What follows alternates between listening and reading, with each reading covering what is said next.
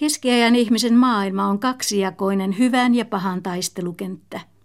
Syvä usko tuon puoleiseen palkintoparatiisiin ja maan uumeniin avautuvaan liekehtivään rangaistushelvettiin, taivaan riemuihin ja kadotuksen kauhuihin, jotka näkyvät niin elävinä alttariseinän viimeisessä tuomiossa, antavat kirkolle suuren vallan pelokkaisiin ihmisiin, varsinkin hädän ja kuoleman hetkillä.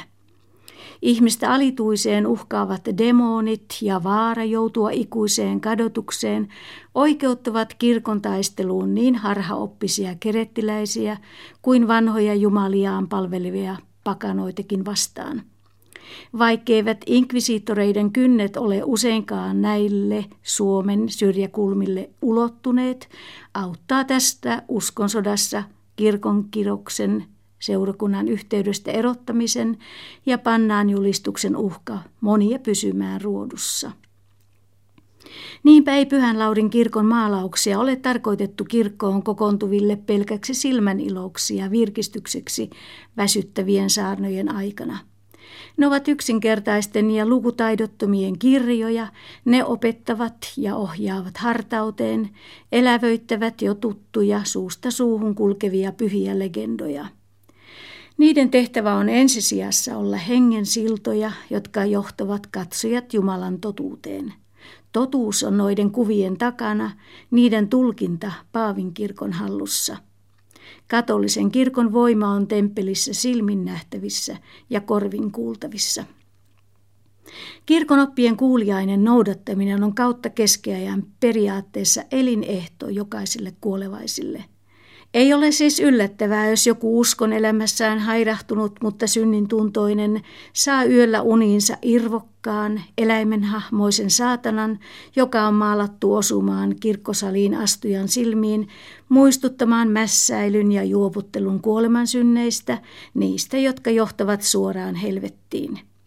Esimerkiksi tuo lihava viiniin menevä dominikaaninmunkki, joka likaisessa albassaan, mustassa päällysvaipassaan ja suippokärkisessä päähineessään kulkee kirkon runkohuoneessa muun väen joukossa kuvia tähystelemässä. Samoin kuin munkki, kansa on tullut sisään eteläsiiven asehuoneen kautta.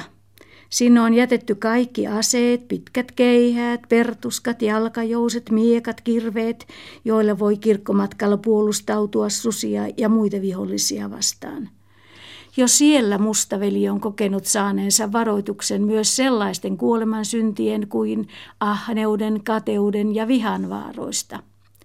Kalkkimaalauksessa paholainen vaanii alituiseen lähellä, yhdessäkin viettelemässä paratiisista karkoitettujen vanhempien esikoispoikaa, Kainia, tappamaan veljensä Aabelin, jonka uhrilahjan, lihan ja rasvan Herra oli hyväksyen ottanut vastaan ja hyljännyt hänen tuomansa viljan. Miksi Herra oli näin tehnyt?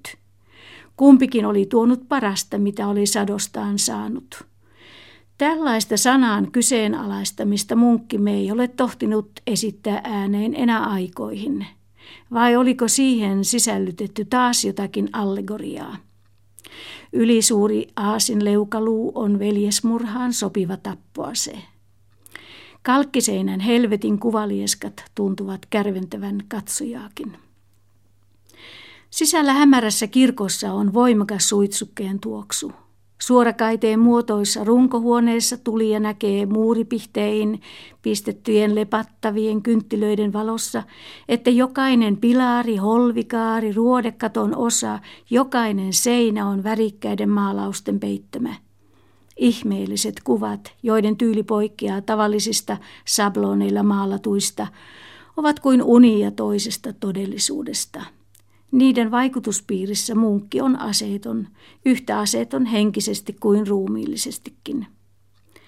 Henkilöhahmoja on seinillä runsaasti. Saana ja veli pystyy hyvin tunnistamaan yksittäisten pyhimysten, profeettojen ja apostolien kuvat heidän symboleistaan, myös kolmi, nelikerroksiset vanhan ja uuden testamentin tapahtumia esittävät suuret maalaussarjat.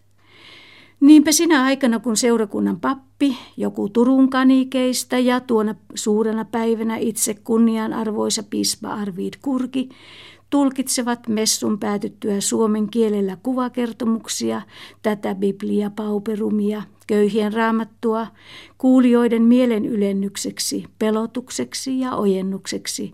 Hän etsii maalauksista paikkaa, jossa hänkin, Jumalan luoma, voisi kuvitella levähtävänsä ja unohtaisi hetkeksi oman surkeutensa, syliä, helmaa seinältä.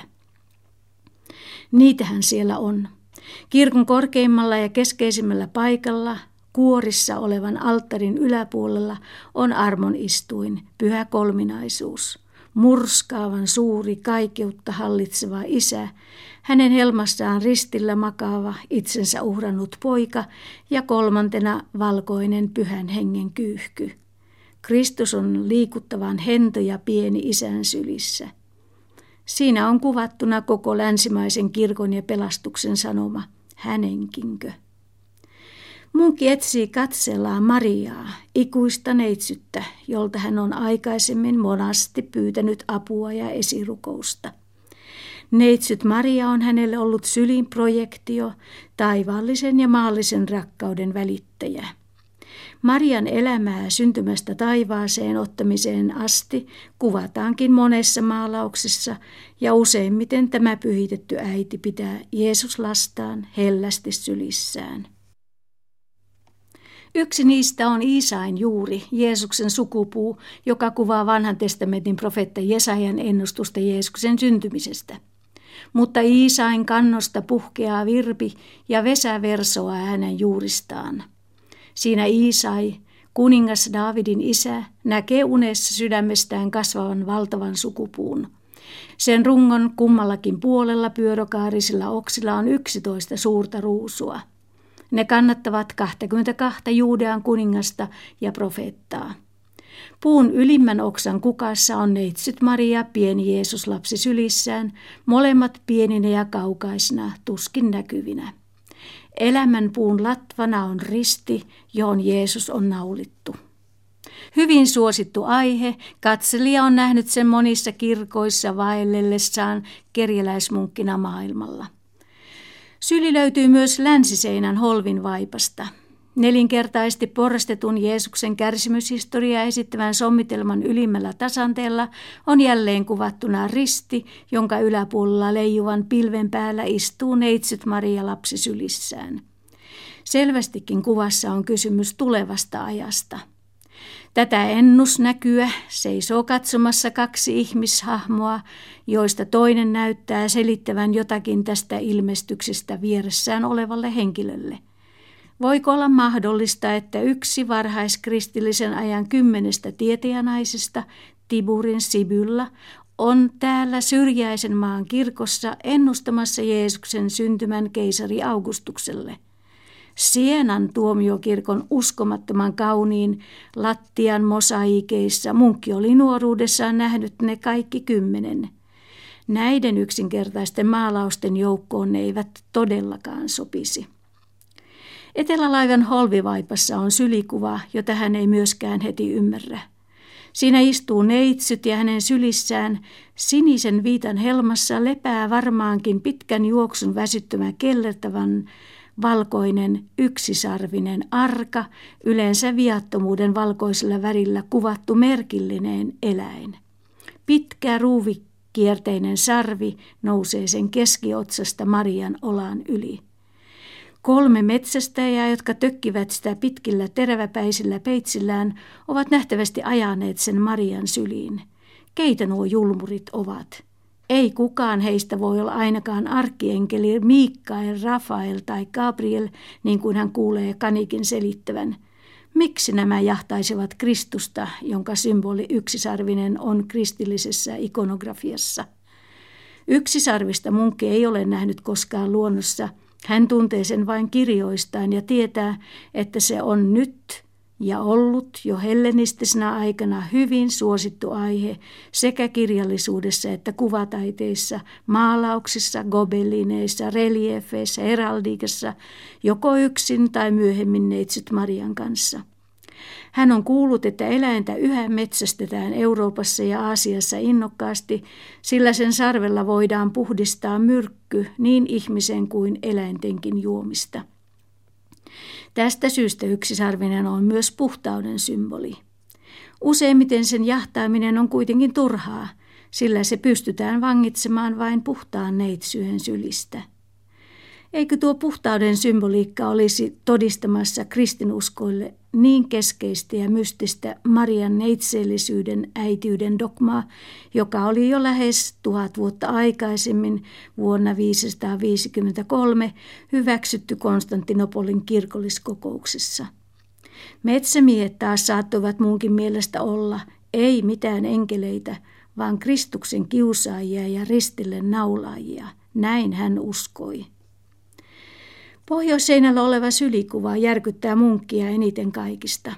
Se on Pietàa, kuva ristiltä irroitetusta kuolleesta Jeesuksesta, joka on laskettu siniviittaisen äitinsä syliin. Italian Pietà-sana merkitsee hurskautta, laupeutta, armahtavuutta, sääliä. Kaikki tämä näkyy äidin kasvoilla, jotka hän on painanut hellästi poikansa poskea vasten. Traagisuudessaan maalaus ylittää hänestä kaikki muut. Tästä hetkestä ei Raamattu kerro mitään, mutta hän muistaa lukeneensa monta kertaa juuri tuon kohdan jonkin italialaisen fransiskaaniveljen Kristuksen elämää käsittelevästä kirjasta.